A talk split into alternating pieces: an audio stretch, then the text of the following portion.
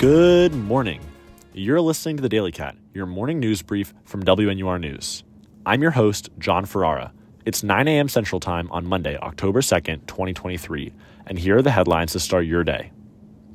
Northwestern football lost to the Penn State Nittany Lions this past weekend, 41 to 13.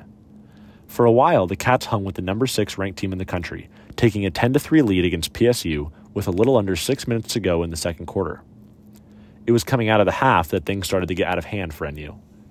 Multiple failed fourth down attempts that left some questioning head coach David Braun's play calling set the Cats back.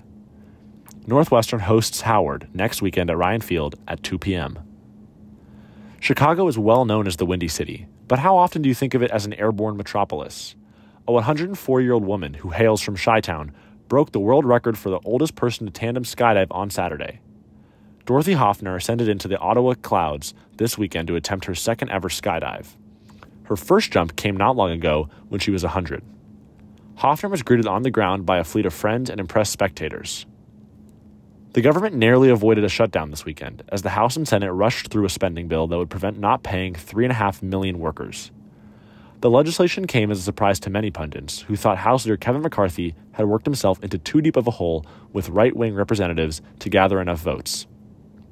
The bill prevents a shutdown through November 17th, by which time legislators hope to pass pending authorization bills.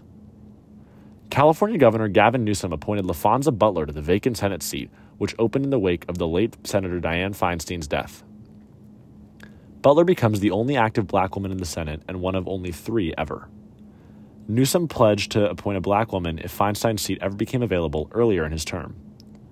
Butler previously headed up Emily's List, an organization focused on electing women who support expanding abortion rights.